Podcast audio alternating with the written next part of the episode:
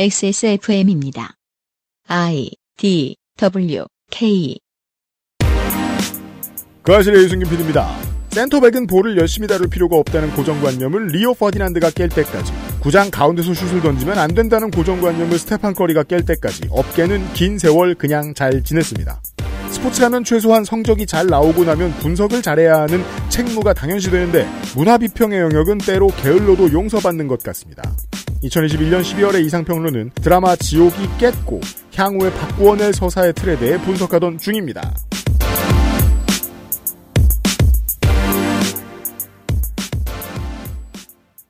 (4 4 1의 금요일 순서 그것은 알기 싫다 시작합니다. 윤세민 에디터와 제가 이걸 열심히 듣고 있었습니다. 네, 안녕하십니까. 안세민입니다. 생각보다 재밌네요. 네, 재밌어요. 일단 또 다 봐서 그런 걸 수도 있고. 어, 그리고 본 지 얼마 안 되기도 했고, 요런 얘기 원래 대학생 때도 우리 재밌어 했잖아요. 네. 게다가 이런 경우에는 제가 도움이 안 되거든요.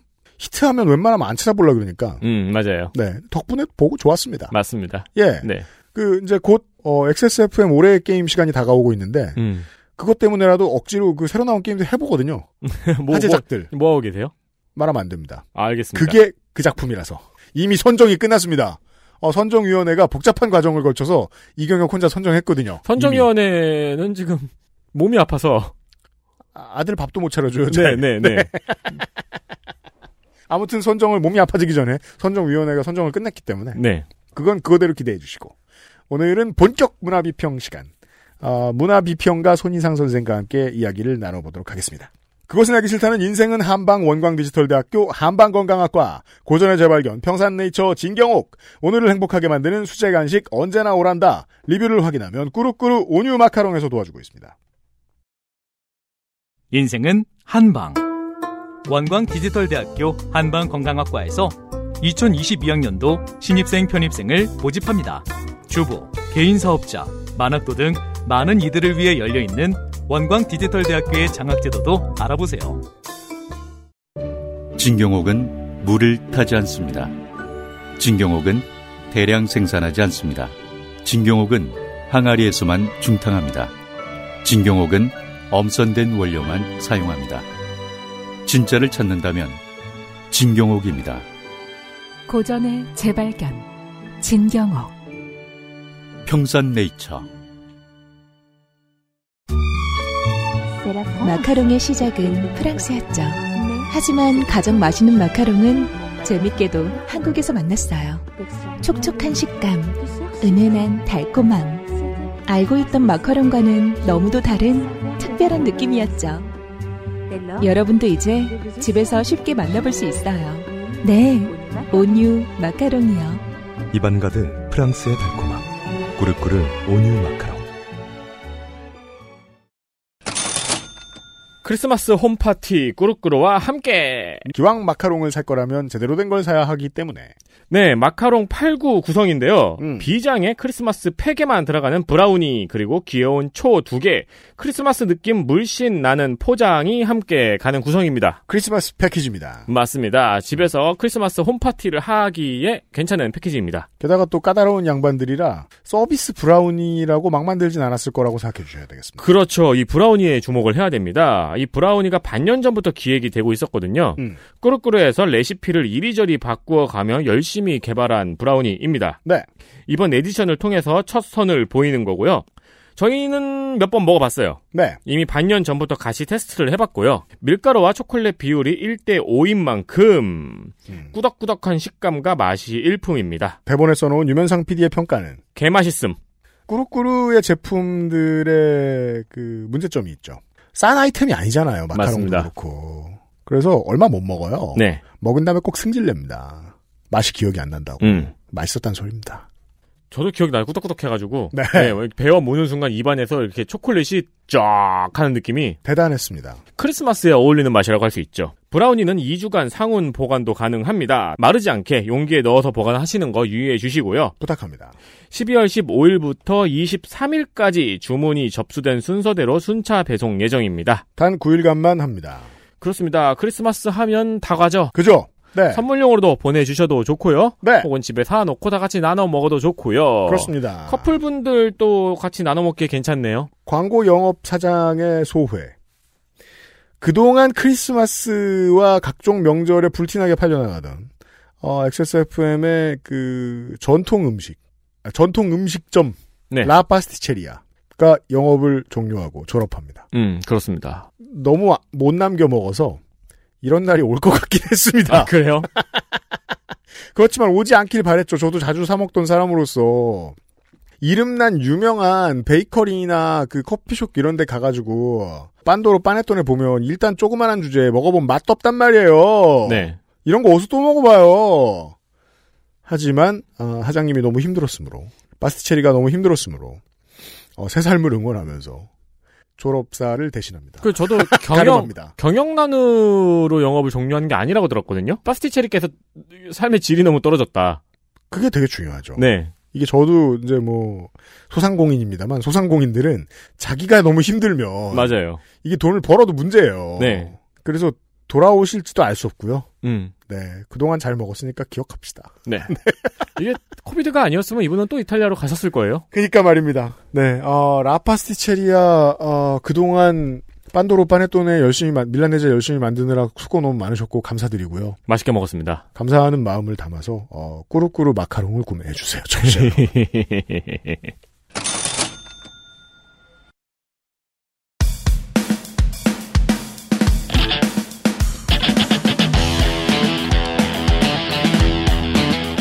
여러 가지 문제로의 다양한 접근. 이상 평론. 12월의 이상평론 본격 문화평론 시간. 안녕하세요. 손희상입니다. 지난 시간에 핫한 콘텐츠를 평론하는 사람들은 보통 핫한 거 좋아하는 사람들, 핫피플들인데요. 네. 그들을 분노로와 국뽕로로 얼추 구분할 수 있다. 음. 어, 양자 모두 구조, 디테일 같은 것들을 평론할 생각이 별로 없는 편이다. 아, 문화 콘텐츠라 함은 사람들을 끌어들이는 이야기는 서사가 있고 하나 혹은 셀 수 있는 숫자의 주인공이 있는데 네. 하나 혹은 셀 수 있는 숫자의 주인공은 하나 혹은 셀 수 있는 숫자의 갈등을 헤쳐나가면서 서사를 만든다. 그걸 따라가지 않는 작품도 있고 옛날엔 보통 그런 걸 예술 작품이라고 표현했다. 네. 아, 순수 예술 같은 단어도 쓰고 그랬죠. 네. 근데 지금은 그렇게 말하기가 어렵습니다. 네. 전 세계에서 가장 많이 팔리는 볼거리에 대한 이야기를 우리가 하고 있거든요. 음. 예. 예. 사실 그 순수 예술과 대중 예술 이렇게 나누는 게 되게 특히 이제 문학적인 서사 이야기에서 음. 그렇게 나누는 건 되게 좀 어, 저는 좀 이상한 구분이라고 봐요. 왜냐면은 네. 스페인의 어, 데몬호, 세르반테스요? 네, 세르반테스가 쓴 그, 돈키호테요? 네, 돈키호테.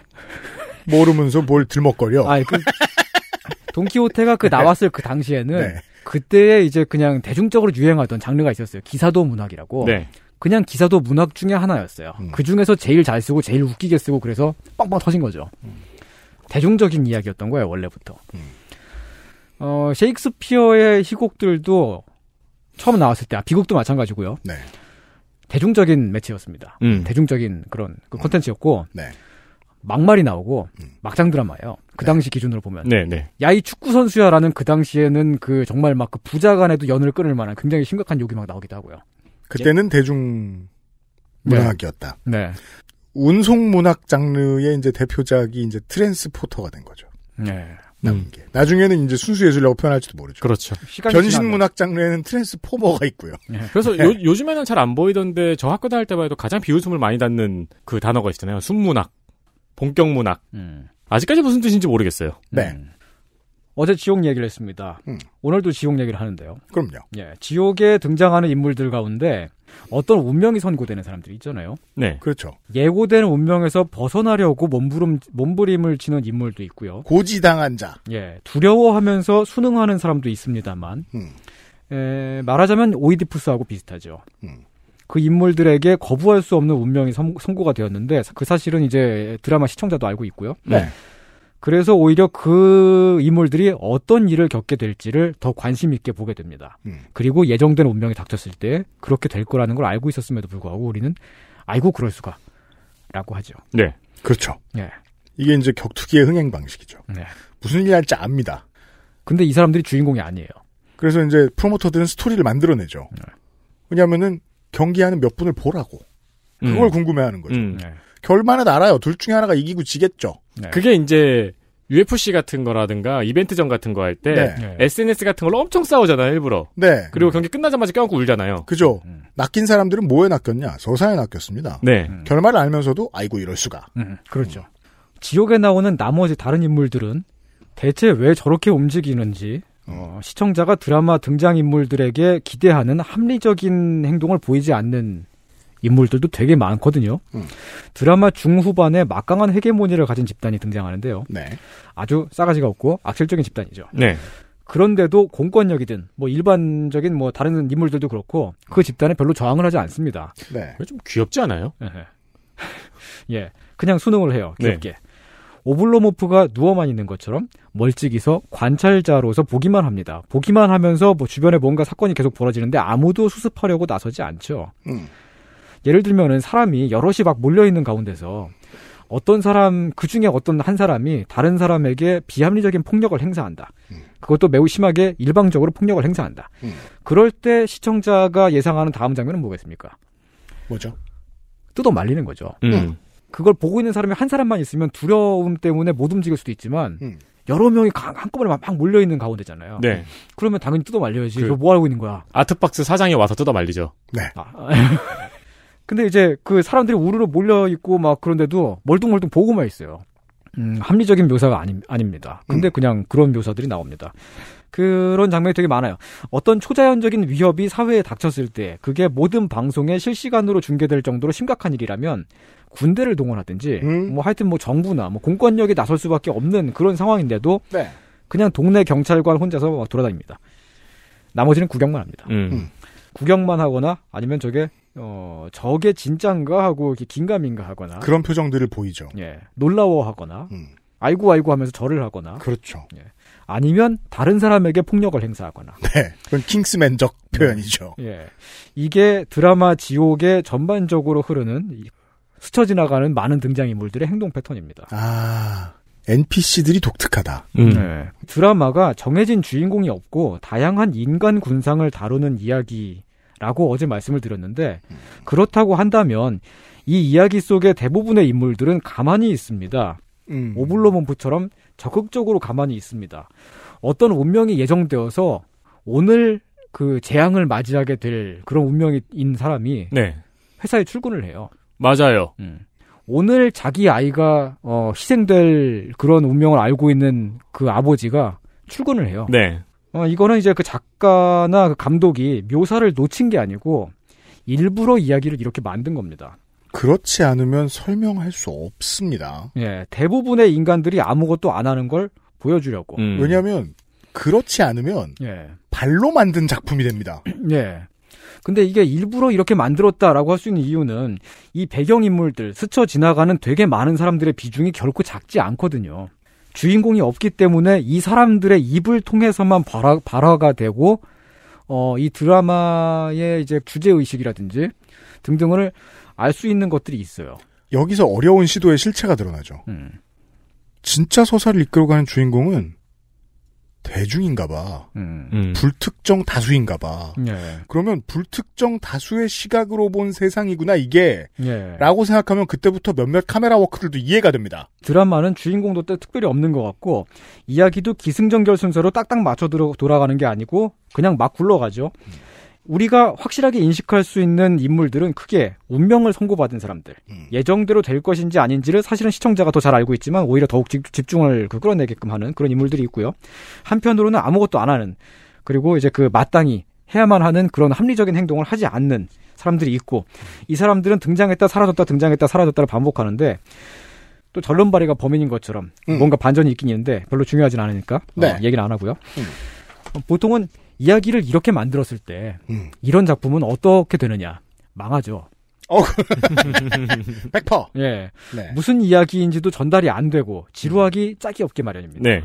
감정 이입한 사람도 없잖아요. 예. 네. 그리고 그에 앞서서 이렇게 만들면은 이야기가 진행이 안 돼요. 이야, 이야기가 진행이 안 된다는 거는 이런 이야기를 쓰는 작가가 다음 장면으로 이어나가야 되는데 주인공도 없고 뭔가 어떤 마땅히 이제 움직여야 되는 어떤 틀이 없으니까 네. 되게 많은 경우의 수를 놓고서 아 이거 다음에 어떻게 쓰지라고 그걸 계속 생각을 해야 되잖아요. 네. 그래서 진행이 안 되는 겁니다. 아, 행동 동기의 개연성이 없어지는군요. 네. 음. 근데 이야기를 이렇게 만들었다. 그리고 그렇게 하- 해서 대단히 큰 인정을 받았다. 음. 라는 것은 하나의 문학적인 사건이 아닌가. 어, 인류가 지금까지 수천 년 동안 축적을 해온 이야기를 구성하는 기술과 방식의 일대 혁신이라고까지 할 수 있지 않을까라는 게 뭐 일단 이런 방식으로도 이 이야기를 쓸 수 있다니. 네. 그게 이제 제가 평가하는 이 드라마의 좋은 면이고요. 이게 이제 뭐, 뭐, 따로 인터뷰를 해보고 심층 취재를 해봐야 알 수 있는 것이겠습니다만은 저는 아마 이 주요 등장 인물들 가운데서는 배우들 가운데서는 양익준 감독이 예. 아마 이 문제에 대해서 가장 잘 알고 있지 않을까 싶었던 게 예. 분명히 이 지점을 감독은 배우들에게 끊임없이 설명했을 거거든요. 당신은 설명될 필요가 없고 설명될 이유가 없는 존재다. 이러면 배우들은 연기 연습할 때부터 대혼란입니다. 음. 그 지점을 온전히 논의하고 했을 거예요. 찍었을 거예요. 네. 예. 그리고 그 기법 문제에 대한 이야기를 가장 깊이 할 수 있는 사람이 등장 배우들 중에서는 양익준 감독이라서 제가 얼른 생각이 났던 거고 음, 음. 예. 근데 제가 왜 그런 얘기를 하냐면 비평이 날카로우려면 안에 제작진들의 의견을 들어봐야 되거든요. 음. 제작진들이 뭘 했는지를 들어봐야 되고 이게 네. 갑자기 떠오르네요. 여튼 음. 네 아무튼 칭찬이었고요 여기까지. 예. 아, 방송 들으시는, 지금 방송 들으시는 분들 가운데 창작자이시거나 문학 콘텐츠를 다루시는 분이라면은 이야기를 이렇게 그 구성해서 나가는 게 얼마나 어려운지 잘 아실 겁니다. 작가가 컨트롤 해야 하는 중심 인물이 분명하지 않고 그 음. 막 예측 가능한 틀도 없기 때문에 그 다음 장면이 잘 안 되죠. 반대의 상황이면 쉽죠. 내가 어. 음. 가- 라이트한 이야기를 쓰고 싶다라고 생각하면 처음부터 음. 주인공이 뭘 하면 되지, 무슨 일이 있었지, 예. 앞으로 어떻게 할 거지 주인공의 입장으로 쭉 가- 따라가면 네. 끝입니다. 그럼 슈퍼 마리오예요. 소매치기를 당했어? 그럼 쫓아가면 되잖아요. 음. 근데 소매치기를 안 당했어요. 그럼 다음 이야기를 어떻게 써? 아 이렇게까지만 만든 게 참 그런데 이게 그 좋은 면이다. 그런데 사람들이 이런 좋은 면, 그 어떤 그 구- 이야기의 구조적인 면이나 좀 새로운 시도들에서 환호를 하는가? 그렇지 않은 것 같아요. 오히려 그런 걸 보고 또 혼란스러워하고 네. 난해하게 느끼고 음. 어 뭐 그렇죠. 이제 매니아들의 평점이 갈리는 이유가 여기에 있죠. 예, 이 지점은 안 본 거예요. 제 생각엔. 보, 봤더라도 받아들이기가 쉽지 않아. 받아들이고 싶지 않죠. 음, 예. 그럼에도 불구하고 이런 이야기를 가지고 세계적인 반응을 끌어냈고 뭐 아무튼 1등을 했어요. 넷플릭스에서 많이 했지만 팔아치웠습니다, 예, 이렇게. 넷플릭스가 워낙에 광대하니까요. 음. 엄청나게 많은 사람들이 보고 뭐 이제 그 아무튼 1등을 했다. 음. 어, 그 1등이 뭐 중요하냐라고 하실 수도 있는데 중요합니다. 똑같은 작품이어도 아무도 안 볼 때랑 많은 사람들이 볼 때랑 달라요. 네. 1등을 하면 그 전에는 없었던 어, 볼 수 없었던 어, 감독의 의도가 드러납니다. 네. 이게 이제 문학과 대중의 중요한 상호 교감인데요. 예. 사실 뜯어보면 이제 저도 이제 컨텐츠를 생산하는 일을 하던 사람일 때, 지금도 물론 그렇습니다만, 네. 음. 음. 악을 할 때, 알아내게 된 건데, 음. 아무리 많은 의도를 집어넣고, 아무리 많은 고민을 해도, 예. 상업적으로 팔려야 누가 해석을, 해석을 해줍니다. 그렇죠. 네. 음. 작가가 의도하지 않았던 해석들이 나오면서 새 생명을 얻기도 하고요. 그리고, 원래 그렇게 되는 게 예술이죠. 네. 그리고 잘 팔려야 해석의 질이 올라갑니다. 음.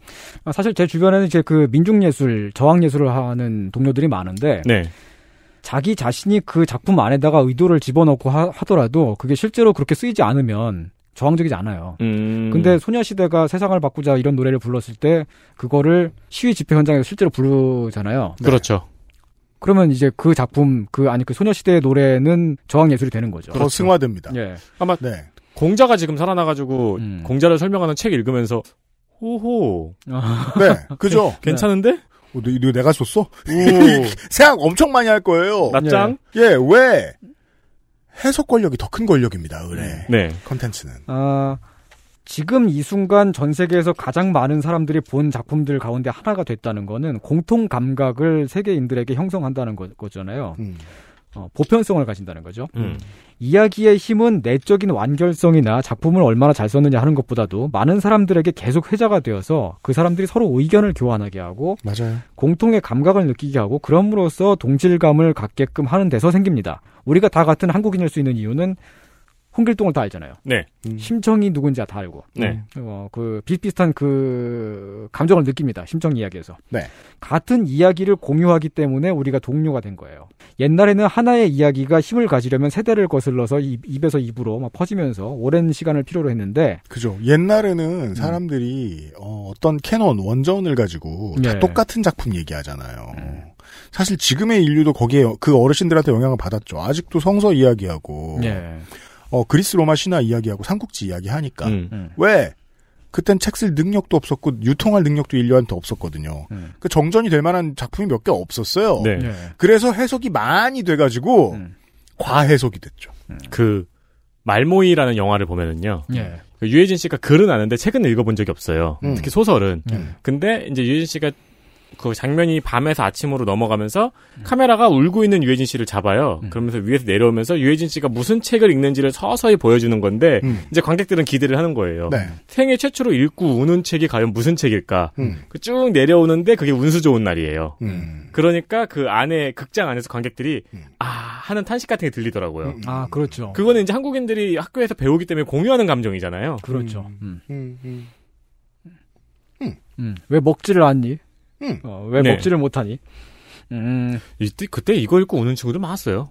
그랬군요. 아 그렇죠. 예. 음. 학교 다닐 때. 네.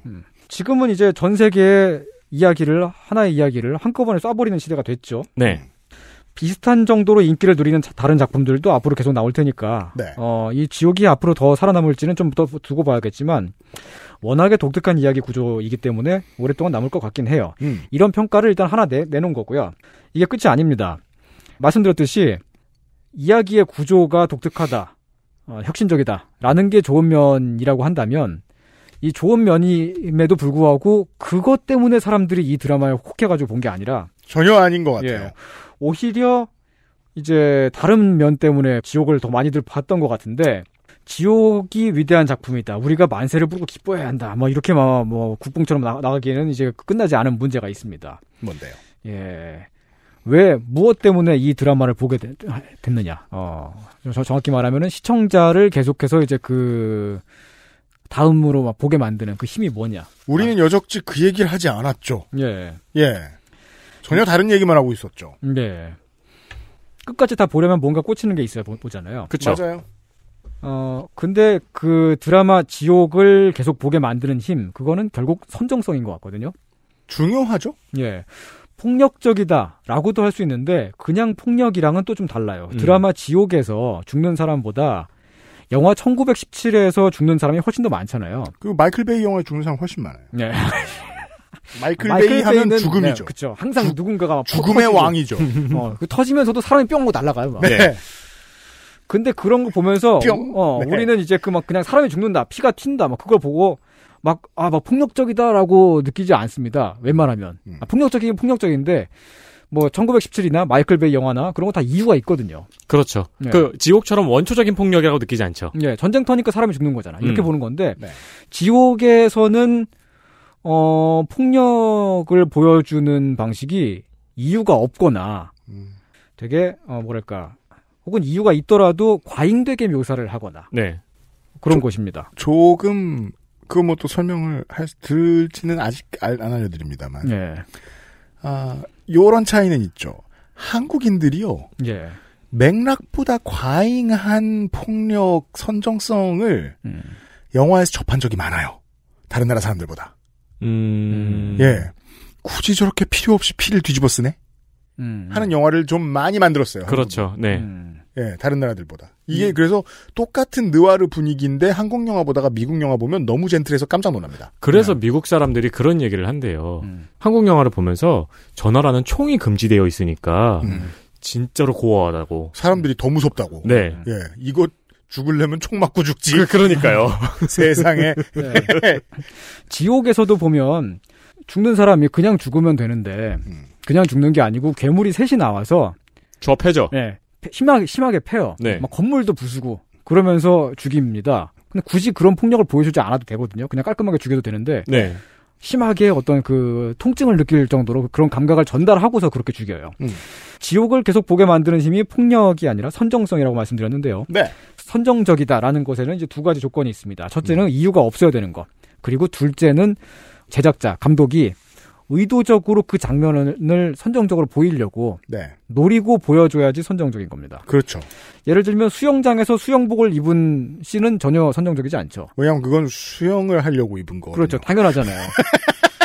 수영장. 이런 설명이 필요합니다. 예. 네. 그런데 수영장이 아니라 뭐 이제 뭐 만화든 뭐 드라마든 어디서든지 간에 음. 강의실에 있는데 수영복을 입고 있다. 음. 그런 장면이 나와요. 네. 선정적인 거죠. 그죠. 그래야만 하는 마땅한 이유가 없는데 그러, 그런 장면이 나오는 거니까요. 음. 어, 성당에 고해성사를 하러 가는데 신부님이 수영복만 입고 있다.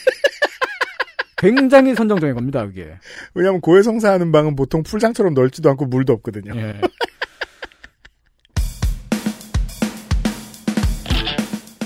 영상 매체, 창작물에서 그런 장, 면을 넣는다면 왜 그러겠습니까? 이게 이제 그, 그걸 보는 관객들한테 어필을 하려고. 어, 그렇죠. 의도를 예. 역사에 예. 보면 그거밖에 없습니다. 어, 계속 보게끔 만들려고. 작가들 중에는 그렇게 하는 걸 서비스라고 말하는 사람들도 있는데, 그렇죠. 실제로 TV 방송 같은 걸로 그 내보내면은 선정적인 장면에서 시청률이 오른다고도 해요. 음. 맞습니다. 김치로 싸대기를 때린다. 그러면 이제 그렇죠. 그 사람들이 그거 보잖아요. 네. 놀라서 오렌지 주스를 흘린다. 예. 그 영원히 회자되는 명장면이 됩니다. 예. 네. 양은 다시- 냄비로 맞는다. 네. 그, 그 오렌지에서 다시 컵으로 들어가야죠. 그렇죠. 그 선정적인 장면을 시청자가 좋아, 좋아한다로 하기보다 그냥 보는 건데. 처음에 볼 때는 스토리를 다 따라갔어요. 예. 근데 그 드라마를 다 봤더니 10년이 지나고 20년이 지나니까 고자란이밖에 생각이 안 나는 네, 거예요. 뭐 선정성의 힘은 그겁니다. 예. 네. XSFM입니다.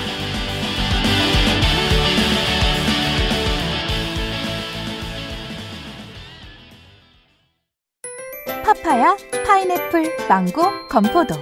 그리고 우란다. 열대 과일 가득한 수제 강정 언제나 오란다. 한약과 음식을 다스리는 약선 전문가를 육성합니다. 원광 디지털대학교 한방건강학과에서 2022학년도 신입생 편입생을 모집합니다. 원서 접수는 2021년 12월 1일부터 2022년 1월 11일 화요일까지. 인생은 한방. 원광 디지털대학교 한방건강학과. 달콤한 거, 상큼한 거, 맛있는 거, 다 있다. 꾸룩꾸룩. 달콤한 마카롱, 고소한 에그타르트. 배고픈 순간은 꾸르꾸르.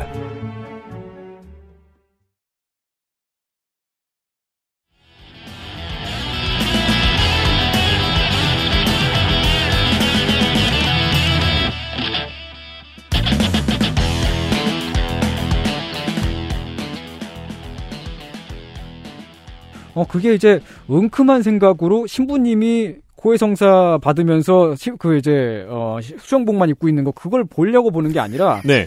그 장면 자체가 눈길을 끌기 때문에 보는 겁니다. 그렇죠. 생각 성당에서 신부님이 수영복만 입고 있고 배에 헬로키티 문신이 있어. 그렇죠. 그러면 선정적인 건데 그걸 넉나간 듯이 마치 이제 어린이한테 타요 버스를 딱 틀어주면은 타요 버스 막혀서 막 이렇게 보는 것처럼 봅니다. 맞아요.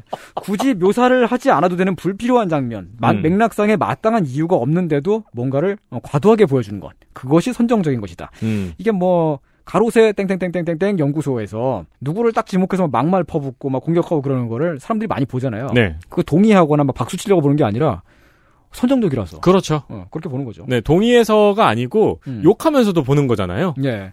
아, 좀 전에 뭐 수영복이랑 헬로키티 예를 들었는데 폭력적인 장면에도 똑같이 말을 할 수가 있어요. 네. 그 선정성의 본질에 대해서 잠깐 탐구를 해 보았는데 그래서 우리가 더더욱이 예.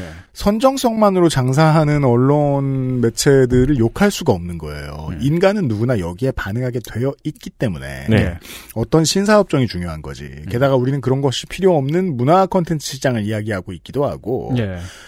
그... 아, 왜 그 영화 생각, 이놈의 두 글자 영화들은 생각이 안 나. 음. 가만있어 봐. 두 글자 영화 뭐 있을까? 랑종 뭐. 아, 저, 랑종하고 비슷한. 저 랑종 감, 곡성. 감독님이 그래요. 네. 음. 제작한. 곡성이 아주 좋은 사례죠. 선정성을 공격적으로 툭툭툭툭툭툭 계속 던지죠. 음. 네. 네. 아까 전에 그 저기 UMC님이 그 미국의 어, 영화하고 한국의 폭력 영화하고 그 비교를 하는 얘기를 했었는데 네. 나라마다 혹은 문화권마다 그 선정성을 보여도 되는 그 선을 넘어도 되는 그런 기준들이 문화적인 규범들이 이렇게 있잖아요. 음. 그럼요. 뭐 미국 영화들 같은 경우는 성적인 표현을 한국에 비해서 훨씬 자유분방하게 네. 음, 사용을 할 수가 있어요. 그래서 네. 그냥 그냥 뭐 이제 동료랑 막 범인을 잡으려고 수사하고 그러다가 동료랑 갑자기 섹스하고 막 그런 장면이 막 나와. 그렇죠. 갑자기. 어. 한국 드라마는 절대 그런 그런 게 안 나오잖아요. 네. 네. 드라마는 물론이고 영화에서도 안 나옵니다. 성적인 부분에 대해서는 절대로 선을 넘지 않아요. 음. 그 대신에 폭력적인 면에서 오히려 더 과잉되게 막 나가는 것 같아요. 저는 이게 음, 한쪽이 네. 맞는 억압됐기 말씀인 것 때문에. 같은 음. 게 어떤 총량이 지켜져야 되는 예. 문제인 것 같아요. 음. 그래서 일본 콘텐츠도 한국 콘텐츠도 네. 물론 일본은 다른 특수성이 있습니다만 뭔가 레노타가 성적인 건 잘 못 내놓고 음. 대신 승질나서 누구 자꾸 죽입니다. 네. 음. 그리고 꼭 더 아프게 합니다. 네. 아프게 해요. 미국에서는요 영화에서 누가 총을 맞죠? 그럼 총 맞은 상처도 잘 안 보이게 처리합니다. 맞고 그냥 어, 전통적으로. 이러죠. 그렇죠. 근데 우리나라는 오히려 영화가 어. 어. 언젠가부터 모탈 컴뱃 수준으로 맞아요. 네, 어. 사람을 죽이죠. 네, 그 모탈 컴뱃의 그 모탈 컴뱃의 가장 중요한 지점이 그거거든요. 모탈 컴뱃은 많이 하는 사람한테 선정적이지 않아요. 음. 게다가 비현실적이기까지예요. 음. 그걸 한국의 컨텐츠들이 종종 가지고 있어요. 그 성격을. 음. 지옥도 그런 면이 있어요. 음. 다른 한국 드라마는 물론이고 영화나 뭐 다른 나라에서도 그렇고 이게 보기 힘든 장면이 두 번 나오는 게 있는데 음.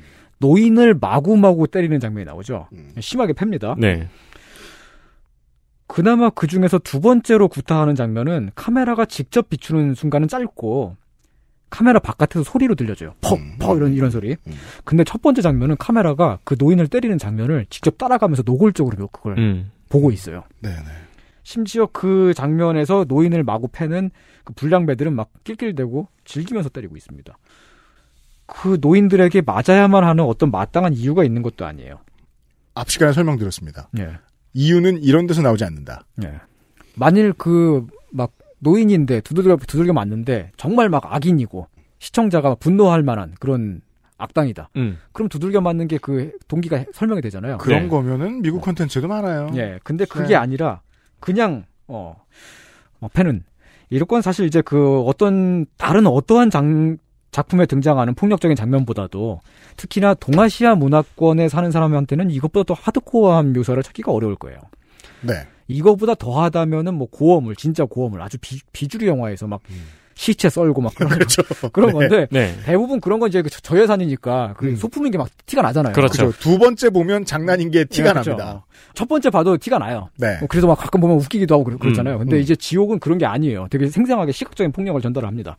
다른 데서도 그런 묘사가 되게 많습니다. 그 지옥에서 겁에 질려서 우왕좌왕하는 사람들을 불필요하게 계속 비춘다거나 특히 이제 그 영화 중간에 막말을 하는 BJ가 나오는데 아, 훌륭하더라고요. 음. 예, 현실적입니다. 네. 물론 조금 더 상스러웠으면 더 현실적이었을 거라고 생각하는데 예.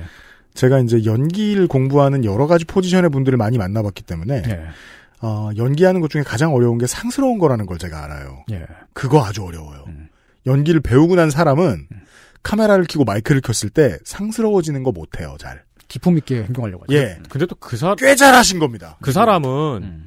그냥 우리가 아는 사람이 BJ가 아니고 네. 신념이 엄청 센 BJ였잖아요. 이 배우님은 엄청 잘하는 사람이었어요. 네. 음. 네. 근데 그걸 보면서 사람들이 불편함을 느낄 법하죠. 저는 작가가 뭐- 너무 거- 현실적이기 때문에. 작가가 거기서 고민을 되게 많이 했을 것 같아요. 옆에 네. 어. 채팅창 올라가는 거. 음. 그 고민 많이 했을 것 같아요. 음. 너무 너무 현실적으로 상스럽기 때문에 심지어 그 광고도 음. 끌라 그랬잖아요. 네. 음, 그 장면을 만일 이걸 그 TV 드라마로 나, 왔다면 음. 거기서 사람들이 채널을 돌렸을 거예요. 음. 시청자가. 맞아요. TV 드라마는 이것을 표현할 수 없다라는 구조를 설명드리고 있는 거예요. 이게 그, 어, 그런 장면에서 짧게 핵심만 말한다든지, BJ가. 그렇게 해서 짧게 짧게 편집을 하- 하고 내보내 되는데, 그게 아니라 불쾌할 정도로 길게 카메라가 그 장면을 비춥니다. 음. 이 시점은 자본이기도 하고요. 예. 플랫폼과 시스템의 힘이기도 합니다. 예. 저 플랫폼, 저 시스템, 저 자본의 구조 형태가 돼 있기 때문에 음. 저 4분짜리 편집이 가능한 거예요. 음. 음. 예, 한 번 나올 때마다 평균적으로 한 4분 정도 나오더라고요. BJ가 네. 막 막말하고 그러는 게. 음. 막 소리 지르고 막 이상한 목소리 그러는 거. 저는 그런 생각도 했거든요. 음. 되게 지금 엄청나게 많은 사람들이 보는 컨텐츠를 일부러 불쾌하게 제시를 해주면서 예. 니네 이거 맨날 보잖아. 이게 왜 예, 불쾌해? 그렇죠. 그렇죠. 예. 그런 메시지가 약간 보여지더라고요. 사람들이 그걸 보면서 오히려 그렇기 때문에 보는 것 같아요. 음. 또 이제 뭐 그나마 이제 이 작중에 나오는 미성년자가 살인에 가담하는 장면이라든가 갓 태어난 아기가 죽느냐 사느냐 하는 걸로 시청자의 스릴을 유도한다거나 그런 것들이 아 근데 그 그 두 가지는 그나마 이제 내용 전개에 필요한 이야 그 음, 이유가 음, 있으니까 음. 괜찮은데 다른 대부분의 그 폭력들 이 작품 전체를 관통하는 그 인물들이 화를 내고 음. 소리를 지르고 다른 사람을 공격하고 비난하고 지배하려고 들고 음. 그런 게 불필요하게 반복적으로 많이 나와요. 네. 저는 이제 누워서 예. 가끔 TV를 볼 때 폼 음. 롤러 위에서 봅니다. 예. 아픈 근막을 두들기면서 옆- 불필요하게 고통을 받으면서 보시네요. 이러면서 보면 가끔 이제 맥락을 놓친단 말이에요. 지옥은 자꾸 질문하게 만들어요. 저 왜 저래? 음. 저 왜 저래? 그렇죠. 근데 내가 놓쳐서 그런가? 다시 봐도 똑같은 질문이 나와요. 음. 저 왜 저래? 네. 그렇죠. 근데 저 왜 저래라는 질문을 들여다봐야 되는 게 실제로 사람들은 그러거든요. 내가 이게 극이기 때문에 극을 보고 있다는 나, 나 자신이 아니까 질문을 하는 거지. 예. 이게 동네의 일이면 그냥 쪼르르 달려가서 집에 가서 얘기했을 거예요. 저기 누가 화내더라? 그래서 예. 이해 못할 거 아니거든. 어, 음. 과잉 행동을 하는 사람들이 마- 많이 나오죠. 네. 근데 이제 그 과잉 행동을 하는 사람들이 나오더라도 카메라가 계속 비추느냐, 음. 그 장면을 계속 묘사를 하느냐, 끌고 가면서. 그- 혹은 그렇지 않느냐. 그건 차이가 사- 상, 상당히 있는 거예요. 이게 그 웹툰 그 원작하고 드라마 버전하고의 차이인데 이러면서 다른 작품이 됩니다. 만화 버전에서는 그러 만화 버전에서도 물론 똑같이 폭력이 나오지만 그걸 노골적으로 드러내지 않습니다. 그게 이제 드라마하고의 가장 큰 차이점이고요. 시청자들이 결국 그래서 이제 그 드라마를 사실 그 웹툰 원작은 그렇게 많이 보, 그- 그 작품성에도 불구하고 많이 보지는 않았잖아요. 네. 근데 이 드라마는 흥행에 성공했다고 하는 건 결국 그 어떤 그 이야기 구조의 실험성이나 파격성 그런 것 때문이 아니라 선정적인 묘사 때문이 아닌가. 어, 그럼요. 예, 음. 그런 생각이 드는 거죠. 제가 이 음. 곡성에 대한 사례로 비교를 하고 싶었던 이유가 뭐냐면 음. 곡성에 대해서 최초의 지금 지옥하고는 정반대되는 국내의 평단의 찬사가 쏟아졌어요. 이 사람들의 평론을 다시 한번 제가 뒤져보고 느낀 게 이 사람들이 원래 이 곡성이라는 영화의 주변에 있는 장르 문법을 다 아는 사람들이거든요. 그래서 이런 류의 선정성이 나올 때는 편집의 호흡이 중요하다라는 기준을 알고 있어요. 음. 정확히 아는 거니까 편안한 마음으로 평가를 할 수 있었던 거예요. 이, 주- 이 부분에서 이런 게 나온 건 스토리의 맥락과는 어울리지 않지만 박력 있어. 다른 스토리를 기대하도록 만들어. 음. 어떤 그런 류의 영화들이 있죠. 네. 내용과 무관하게 갑자기 무섭게 만드는 여- 그 힘을 그래서 힘을 보여주는 거죠 편집을 통해서 그걸 했어요. 네. 근데 넷플릭스의 인기 드라마들이 하는 짓은 아니에요 일반적으로. 음.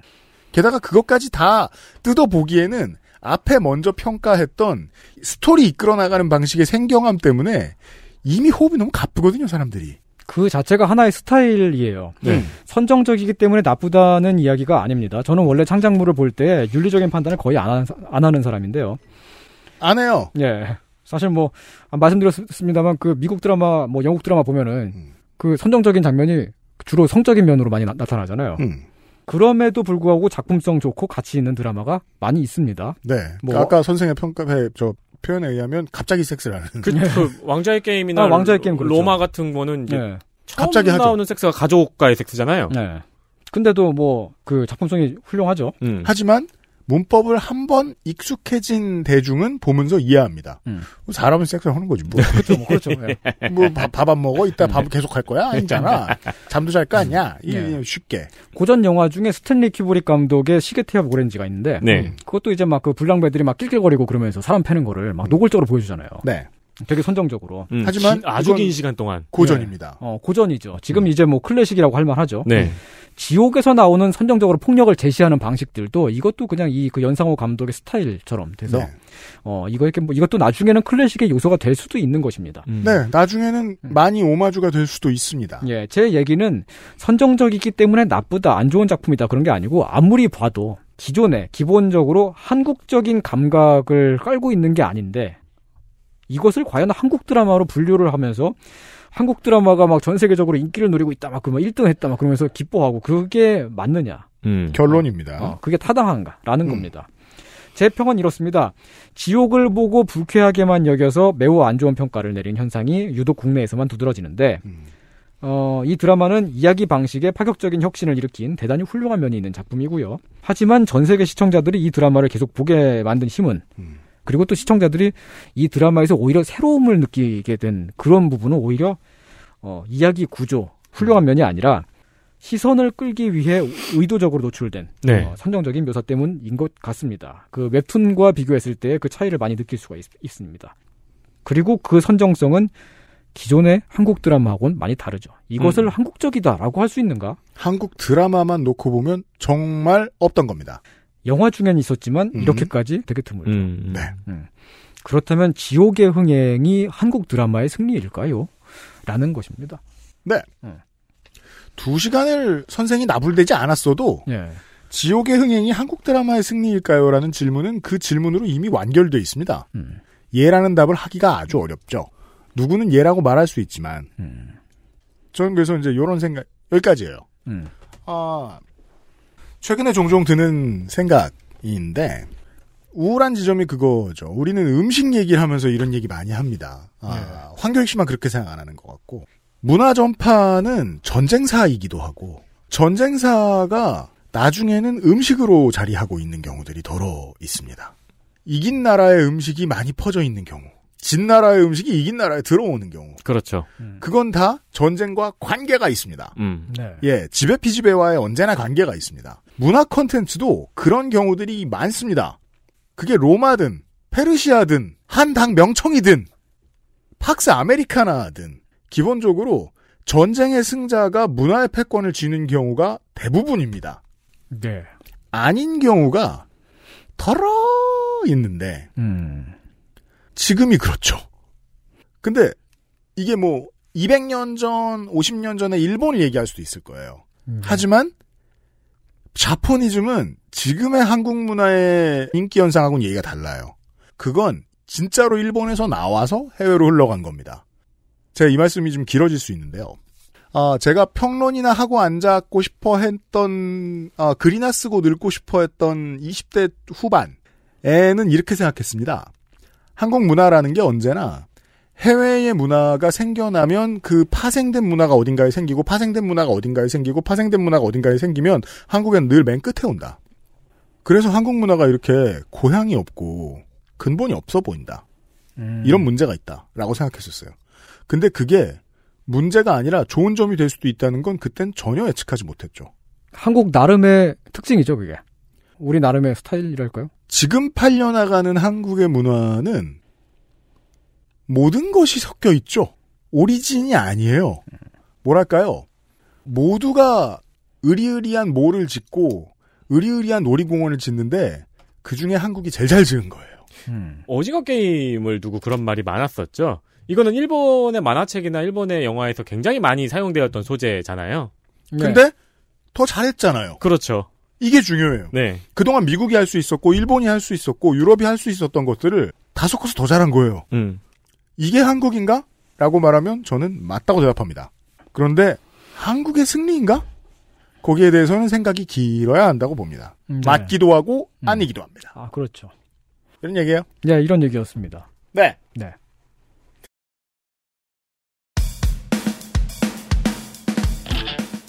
이 문화 비평 같은 걸 해보니까 선생이 제가 불안해할 소리를 별로 안 하네요.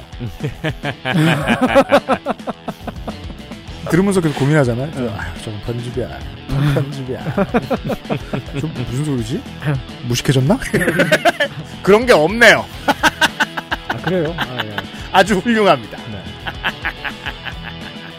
참고로 많은 분들이 기함을 토할 만한 소식을 전하자면은 저는 넷플릭스에서 최근 제일 재밌게 본 게 카우보이 비밥 실사화였어요. 그래요? 네. 아, 그거 뭐 누가 실망했다고 많이들 하시나 봐요. 전 세계인이 실망했죠. 근데 저는 원래 원작도 엄청 팬인데, 네. 예. 근데 아, 그래요? 원작 팬이면서 그거 좋아하는 사람이 사실 되게 드물던데. 드물져요. 근데 음. 저는 웬만해서는 다 좋아해요. 근데 원작 음. 엄청난 팬인데, 그 실사도 재밌더라고요. 그 저 아. 해외에 주로 많은 둠 화석들도 영화 둠 재미없다고 난린데 그렇겠죠. 나쁘지 않았어요 저는. 음. 네, 저는 뭐 그 소설을 안 읽었기 때문에 듄 말고 둠. 아 그래요. 아, 둠. 전 듀는 별로 신경 안 써요. 이번 주에 보러 갈까 말까 고민 중이긴 한데. 네. 여튼. 네. 그렇습니다. 네. 아, 그 얼마 전에 그런 막 친구랑 그런 얘기 했어요. 유피님이 음. 간만에 이제 둠을 하려고 둠을 딱 켰어요. 네. 그럼 둠의 그 음악 사운드가 나올 거 아니에요? 아 둠이라는 게 그 게임 둠에서 나온 네. 그거예요?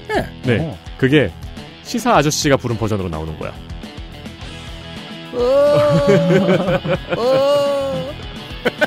얼마 전에 저희 방송에서 불렀던 어, 이걸 김미나 말투로. 그런 류의 실험들. 네. 네. 아, 그 실험의 장으로서 전 세계 차별 없이 다 돈을 긁어 모으고 있는 이 플랫폼들이 어, 긍정적인 영향을 끼친 측면이 있습니다. 네. 다국적 거대 기업 겸 플랫폼들이 주로 여기 그러니까 모든 곳에 기회, 모든 곳에 마음의 여유를 준 바가 있는데 먼저 집어먹은 게 한국인 건 맞습니다. 그건 작품을 구성하는 자유도에서도 드러납니다. 음. 네. 자본은 이렇게 쓰일 수도 있습니다.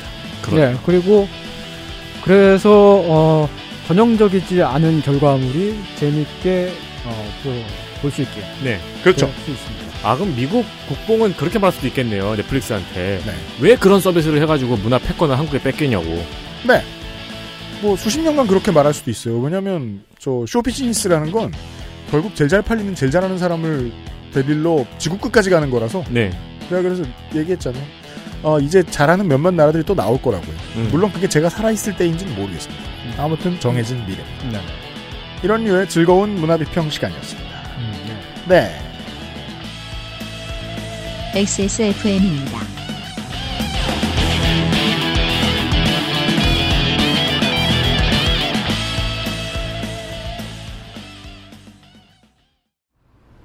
어렸을 때 많이 보던 과자 있잖아요. 딱 그 식감, 그 맛. 먹기 전엔 저도 그런 줄 알았죠. 근데 처음 씹는데, 어, 뭐지? 했어요. 왜 안 딱딱한 거지? 어, 근데 왜 달지 않고 담백한 거지? 손을 한번 대면 나도 모르게 계속 먹는 거 있죠? 이 맛있는 거, 이거 뭐예요? 시작하면 멈출 수 없다. 잘 만든 수제 강정. 언제나 우란다. 정제수를 넣지 않고 엄선된 원료 그대로 만들었습니다. 대량 생산하지 않고 항아리에서 120시간 중탕했습니다. 고전의 재발견 진경옥 평산네이처 아스트랄 뉴스 기록실 뉴스 아카이브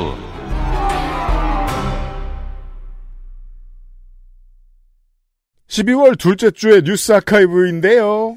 네. 이게 벌써 11년 전 일이라니요. 이게 되게 오래전 같기도 하고 얼마 전 같기도 하고 그래요. 그렇죠. 2010년 롯데마트에서 통큰 치킨을 판매합니다. 역사의 중요한 한 페이지예요. 저는 개인적으로 이 사건이 굉장히 재밌었어요. 네. 왜냐하면은 저는 치킨을 좋아하지 않기 때문이죠. 그러니까 남의 집 불구경이었어요. 저는. 애들 줄 서 있어. 네. 그러니까 저도 굳이 가격 메리트를 엄청 따질 정도만큼으로 치킨을 좋아하진 않는 사람이거든요. 네. 좋아하긴 하지만 그 정도로 적극적으로. 음. 음. 서민 편을 드는 척 하면서 재벌 편을 들었던 언론들이 갈팡질팡 하기도 했던 사건이기도 합니다. 그죠? 상당수의 지식인들과 언론인들이 자신이 정관이 없음을 유감없이 드러낸 사건이기도 했습니다. 네, 어느 편에 서야 될지 갈팡질팡을 했죠. 그리고 무슨 편을 들었다고 생각했는데 실제로 보면 아니었던. 맞습니다. 어, 많은 분들이 기억하시겠지만 당시의 논란을 짧게 설명드리자면 음. 롯데마트에서 통큰 치킨이라는 이름으로 치킨 그 5,000원짜리 바스켓을 판매를 했죠. 네. 시중의 치킨보다 오히려 많은 양에 가격은 3분의 1이었기 때문에 통큰 치킨 대란이 일어났습니다. 네. 저는 개인적으로 이렇게 사람들이 치킨을 좋아한다고 싶어가지고 깜짝 놀랬던 사건이거든요. 사실 저와는 반대의 입장을 가지셨던 분들이 많았을 거예요. 안 좋아했어도 이 가격이면 샀죠. 음, 그런가? 먹는 건데? 그리고 요즘 세상이면 리셀했죠. 그런가? 한 시간 내에 사실 뿐. 아무튼 통큰 네. 치킨의 판매는 치킨 프랜차이즈와 갈등으로 이어졌습니다. 그렇습니다. 지상 중계가 됐습니다. 한동안. 맞습니다. 우리가 농축산인 시간에 길게 다룬 적이 있는 음, 내용입니다. 응. 이 시장을 자세히 한번 들여다 보자고요. 응. 퇴직금을 쏟아나온 가맹점 사장이 있고요. 음. 그렇죠. 치킨 가격이 너무 비싸서 불만이었던 소비자들이 있고요. 그렇죠. 그리고 가맹점 사장을 앞세우고 있는 치킨 프랜차이즈 업계들이 꼬여있는 지옥입니다. 음.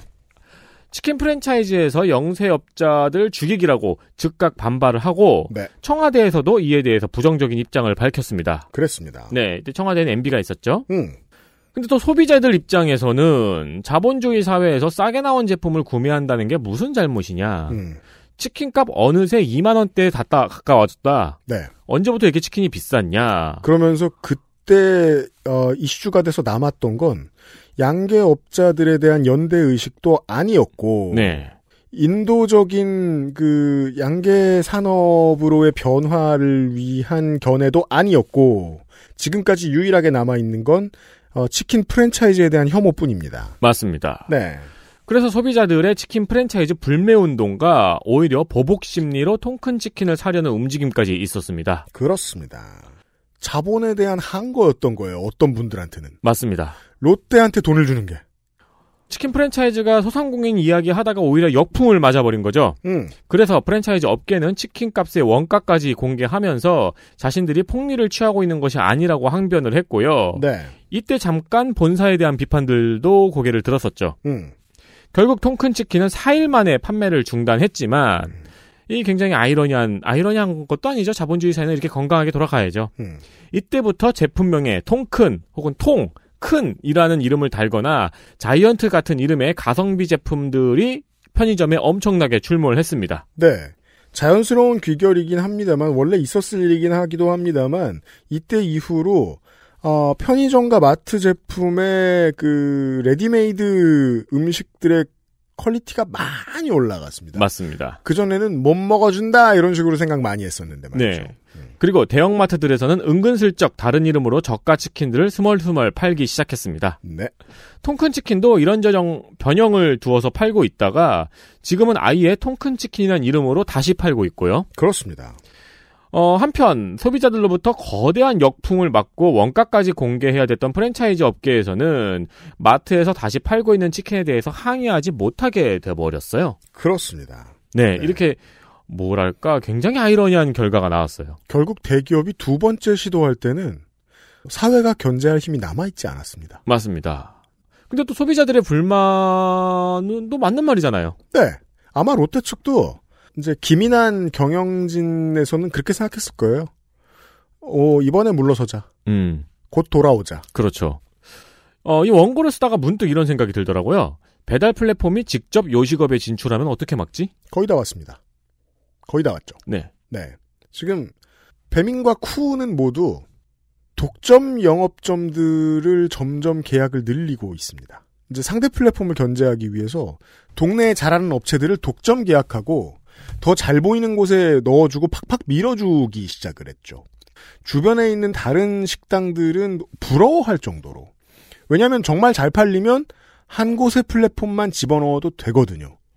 이런 식으로 소상공인들의 권력이 줄어들죠. 실제로 가져간 건 권력이죠. 배달 플랫폼이 가져간 건. 그렇죠. 그 다음번에는 영혼입니다. 그 마트 FB 상품과 온라인 판매 사이트의 저 자체 제작 브랜드 있죠? 그리로 가죠. 네. 몰래 어딘가에서 그 저 폴아웃의 그 저 지하 연구 시설처럼 개발하고 있을 거라고 생각합니다. 음, 네. 혹은 정말 잘하는 집의 사장님을 초빙할 수도 있죠. 스카우트 할 수도 있죠. 맞아요. 네. 네. 그런 변화는 너무 쉬운 거라서 대형 업체 입장에서는 네. 곧 일어날 거예요. 음, 이거 너무 신기한 결말이에요. 한 10년 전, 20년 전으로 돌아가가지고, 대한민국의 식당을 모두 음. 두 개 기업이 독점할 거야. 사이버펑크 2077 같기도 하고. 맞아요. 걱정하시는 게이머 여러분들을 위해 말씀드리면 XSFM의 올해의 게임은 어, 사이버펑크 2077은 아닙니다. 그건 게이머들에 대한 아, 일종의 이제 방송 형태의 긴 욕설이죠. 그렇진 않습니다. 네. 두 번째 이야기는 네, 작년 12월 둘째 주를 돌아보겠습니다. 야, 이 사건이야말로 겁나 오래된 것 같기도 하고 어제 같기도 합니다. 대한민국은 조두순 출소 때문에 떠들썩했습니다. 이게 뭐 어떻게 에디터가 진행할지 저는 모릅니다만 만약에 통큰 치킨이 1년 전에 발매됐으면요 네. 모든 먹방러들이 다 그걸 리뷰했겠네요. 그럼요. 당연하죠. 네. 조두순 사건을 보고 생각납니다. 아닌 게 아니고 저기 닭껍질 튀김 나왔을 때도 그랬잖아요. 네. 네. 출소를 둘러싸고 그 당시에 우리나라에서 벌어진 일들이 사실상 2020년 대한민국의 모습을 압축적으로 보여줬습니다. 뭐 성범죄 재단 처벌이 약하다는 지속적인 불만도 이때 폭발을 했죠. 이것 때문에 처벌이 강화가 됐지만 조두순은 적용이 되지 않았죠. 그게 법이죠. 네. 처벌이 약했다는 것에 대해는 저도 동의를 합니다. 네. 또한 동시에 모두를 만족시킬 처벌 수위는 없다는 점도 생각을 해봐야겠죠. 네. 어, 그런 답은, 신비스러운 답은 원리주의자들만 알고 있습니다. 그렇습니다. 이렇게 뻔히 앉아서 이렇게 그 원리주의자들이 이제 원탁에 둘러앉아서 얘기합니다. 뭐긴 뭐야 사형이지. 근데 또 사형에도 불만을 가져요 사람들은 그니까요. 그렇게 쉽게 죽이냐고. 네. 그러니까 음, 답은 없고 분노만 남아 있는 거죠. 음. 그 외에 인권, 헌법에서 보장하고 있는 자유와 권리, 법치주의 자체에 대한 의문, 복지 정책의 문제점 등 다양한 논의와 분노가 있었습니다. 음. 이때 사람들 많이 싸웠어요. 네. 이때 분노로 서로 싸우고 있는 사람들을 진정시켜 준 것은 오히려 유튜버들이었습니다. 그, 어, 먹물들에겐 없는 감성을 돋보이면서 맞- 뽐내면서. 맞습니다. 네. 이렇게 어, 백신 같은 거죠. 아 백신하고 비교하기엔 좀 덜한데. 네. 백신한테 미안하긴 하지만 그렇죠. 어, 일종의 바이러스임은 어, 분명합니다. 맞아요. 네. 어, 전 사실 이 장면이 굉장히 놀라웠어요. 음. 유튜버들이 인기를 올리겠다고 모두 그 집으로 몰려가서 구름처럼 몰려 있어요. 네. 그리고 서로 쭈뼛쭈뼛 용기를 다지고 있어요. 쭈뼛쭈뼛. 네. 야, 쭈뼛쭈뼛 용기를 다진다는 나중에 어사전에 등록되면 유튜버 생방송 하는 것을 이르는 말, 이렇게. 그렇죠. 옹기종기 모여서 쭈뼛쭈뼛 용기를 다지고 있고 네. 이것 때문에 경찰 병력이 배치가 되고요. 네, 안산의 아, 상당수의 공무원들이 힘들었습니다. 그렇습니다. 그리고 용기 다지기가 끝난 일부 유튜버는 일부러 경찰에게 잡히기 좋은 각도로 뛰어들기도 했습니다. 그렇죠. 그 컷을 찍어야 되니까요. 극 연출이죠. 자세히 보세요. 진짜 정확히 경찰로 뛰어들어요. 네. 그 저기 미국 보면은 음. 저기 저기 저기 전쟁 갔다가 돌아온 아빠한테 안기는 아이 저 컷 모아놓은 거 있잖아요. 감동 컷으로. 그렇죠. 네, 그렇게 뛰어들어요. 그렇죠. 원래는 그 아빠가 조두순일 거라고 생각하고 갔는데 그림을 보아하니 경찰이 아빠인 거예요. 네. 네. 어 지역 주민의 일갈도 굉장히 길게 남았죠. 음. 네. 뭐랄까 디스토피아를 다루는 영화의 도입부 같다는 생각이 그 당시에 들었어요. 한국은 사회면에서 현장 취재할 때 이렇게 생생한 장사거리가 드물죠. 맞습니다. 그래서 더 잘 팔렸습니다. 네. 그, 그래서 얼마 전에 제가 지옥을 보는데 음. 와 그 장면이랑 똑같네 싶은 생각이 들더라고요. 네. 왜 에디터가 이것을 어, 백신이라고 불렀느냐? 출소에 분노하던 시민들은 이 광경을 보고 살짝 현타가 왔습니다. 그리고 자연스럽게 이 사건들을 다루는 미디어를 보는 시선이 날카로워졌죠. 그렇죠. 와, 우리가 여기저기 휘둘리고 살았네라는 걸 휘두르는 사람들이 모여 있는 곳을 보고 깨달았죠. 그렇죠. 네, 야, 내가 분노했더니 내가 분노한 걸로 장사를 해 먹으려고 지금 제, 저기 쟤들이 몰려 있다고? 귀한 경험이죠. 네. 네, 그래서 여러모로 이 사건은 사건을 자극적으로 보도하려는 언론의 버르장머리를 시민들이 고쳐준 사건이기도 합니다. 그렇습니다. 왜 언론이라고 얘기하느냐? 유튜버들이 나가서 두드려 맞는 걸 보고 언론이 보도를 정제했거든요. 맞습니다. 네. 좀 조심했어요. 음. 제가 저 이번 주 방송 시작할 때 못된 세력은 사람들이 멍청해지는 지점을 기가 막히게 찾아낸다라고 설명을 드렸는데 사람들은 승리하거든요. 네. 이게 재밌죠. 인류의 역사는 가까이서 보면 패배밖에 안 보이는데 멀리서 보면 승전의 연속이에요. 음. 지금 지구를 이렇게 병들게 하는 것도 인류가 멸망하 멸종하지 않으면 언젠가 해결할 거요. 네. 전 그렇게 생각합니다. 맞아요. 네, 발등에 떨어진 불을 지금 느끼고 있으니까 뜨거움을. 어 가까이서 갖고 반복되는 실패들도 마찬가지입니다. 미디어가 우리에게 주입하는 것들이 우리를 병들게 할 수 있다는 것에 대한 자각이 미디어가 나댈수록 점점 늘어요. 네. 그건 어쩔 수 없어요. 어 조두순 출소 사건은 그런 점에서 백신의 노릇을 어떤 사람들에게 많은 시민들에게 했습니다. 네, 약간 그런 느낌이었어요. 야, 내가 출근길에 피곤하고 정신없으니까 그냥 보고 있었지. 진짜 바본 줄 알아, 내가? 그러니까요. 네. 네. 근데 미디어 업계에 오래 있으면 사람들이 자꾸 바보인 줄 아는 사, 바보로 변해갑니다. 컨텐츠 프로바이더들이. 음. 네. 어, 그들은 그들대로 낙오될 것입니다. 긍정적으로 생각하세요. 뉴스 아카이브였고요.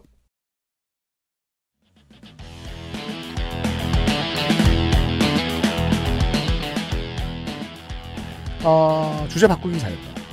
네, 그래요. 전 뭐, 삶의 질 문제에 대한 리서치에 전혀 관심이 없어요. 그 얘기하고 싶지 않았어요. 네. 퓨 리서치 센터가 못했다는 게 아니라. 네. 그래도 얘기하고 잘했어요. 네. 내년에 만나요, 손희상 선생님. 네, 내년에 뵙겠습니다. 네. 어, 한 해, 남은 한 해 잘 마무리들 하시고요. 안녕히 계십시오. 저희들은 남은 올 한 해를 마무리하는 새로운 프로젝트로 내일 이 시간에 인사를 드리도록 하겠습니다. 어, 직업 탐방 시간입니다. 네. 참고로 저도 해본 직업. 어, 근데 너무 조금 해봤기 때문에 사실상 어, 어덜자니아에서 체험만 해본 수준입니다. 그런 저도 짧게 겪었던 직업에 대한 이야기들을 들려드릴 수 있을 것 같습니다. 내일 이 시간에 다시 뵙죠. 윤샘 네이트하고 유승균 PD였습니다. 선생하고 같이 인사드리죠. 안녕히 계세요. 안녕히 계세요. 안녕히 계세요. XSFM입니다. I D W K